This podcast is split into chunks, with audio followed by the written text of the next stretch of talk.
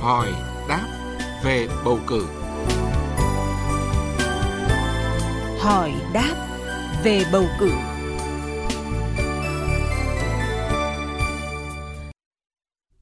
Thưa quý vị, thưa các bạn, trong chuyên mục hỏi đáp về bầu cử ngày hôm nay, luật sư Nguyễn Thế Truyền, công ty luật Thiên Thanh sẽ giải đáp một số câu hỏi liên quan đến việc lập và công bố danh sách những người ứng cử đại biểu Quốc hội và đại biểu Hội đồng Nhân dân theo luật bầu cử đại biểu Quốc hội và đại biểu Hội đồng Nhân dân. Và bây giờ xin mời biên tập viên Lê Tuyết cùng trao đổi với luật sư Nguyễn Thế Truyền.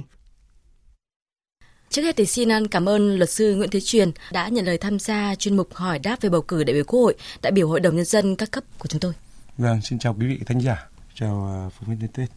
Vâng, thưa ông là việc lập và công bố danh sách chính thức những ứng cử đại biểu Quốc hội và đại biểu Hội đồng Nhân dân các cấp thì được thực hiện như thế nào? Mỗi năm thì nó sẽ có một cái thời điểm nó tùy cái tình hình khác nhau. Nhưng như năm nay ấy, thì chậm nhất là ngày 23 tháng 4 năm 2021, tức là 30 ngày trước ngày bầu cử thì Ban Thường trực Ủy ban Mặt trận Tổ quốc Việt Nam cấp tỉnh, huyện và cấp xã sẽ gửi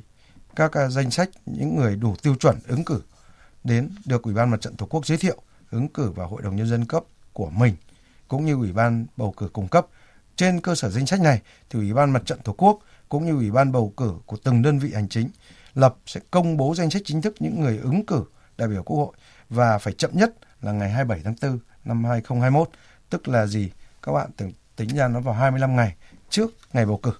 Và trên cơ sở các quyết định của Ủy ban bầu cử hay là tổ bầu cử sẽ có trách nhiệm niêm yết ngay danh sách chính thức này. Những người ứng cử đại biểu Hội đồng Nhân dân các cấp ở khu vực mà mình bỏ phiếu phụ trách sẽ kèm theo toàn bộ những cái thông tin, tiểu sử, tóm tắt hay là trình độ bằng cấp và chậm nhất là trước ngày 3 tháng 5 năm 2020, tức là 20 ngày trước ngày bầu cử để cho cử tri tại khu vực đó sẽ nắm được đầy đủ thông tin. Thì trên cơ sở danh sách những người đủ tiêu chuẩn như vậy thì Hội đồng Nhân dân hay là do Ủy ban Thường trực của Mặt trận Tổ quốc sẽ gửi đến Ủy ban Nhân dân các cấp phải lập và công bố danh sách chính thức những người ứng cử đại biểu Quốc hội hay ứng cử Hội đồng Nhân dân theo từng đơn vị bầu cử. Và khi chuyển danh sách này cho Ủy ban bầu cử, Ban Mặt trận Tổ quốc thì phải đảm bảo những người trong danh sách là đã đủ điều kiện, những cái tiêu chuẩn ứng cử là phải đảm bảo theo đúng quy định pháp luật, cũng như cái việc liên quan đến bổ sung người không có tên trong danh sách mà do Ủy ban Thường trực Mặt trận Tổ quốc Việt Nam chuyển đến, trừ trường hợp mà phát hiện ra người ứng cử thuộc đối tượng bị xóa tên do không đủ tiêu chuẩn hay là điều kiện ứng cử, hoặc trường hợp mà người ứng cử chết hay vì lý do khác không thể tiếp tục ứng cử được. Thưa ông là cái việc thay đổi và điều chỉnh hồ sơ ứng cử thì có thể được thực hiện như thế nào? Thực ra cái việc thay đổi và điều chỉnh ở đây ấy, thì trường hợp mà nếu như sau khi nộp hồ sơ ứng cử đến khi trước khi công bố danh sách chính thức những người ứng cử đại biểu Quốc hội hoặc đại biểu Hội đồng Nhân dân ứng cử có thể sẽ thay đổi một số thông tin trong hồ sơ ứng cử. Bởi vì cái việc thay đổi này nó không chỉ đơn thuần chỉ thay đổi một hai cái mà có rất nhiều thông tin có thể lúc đó người ta kê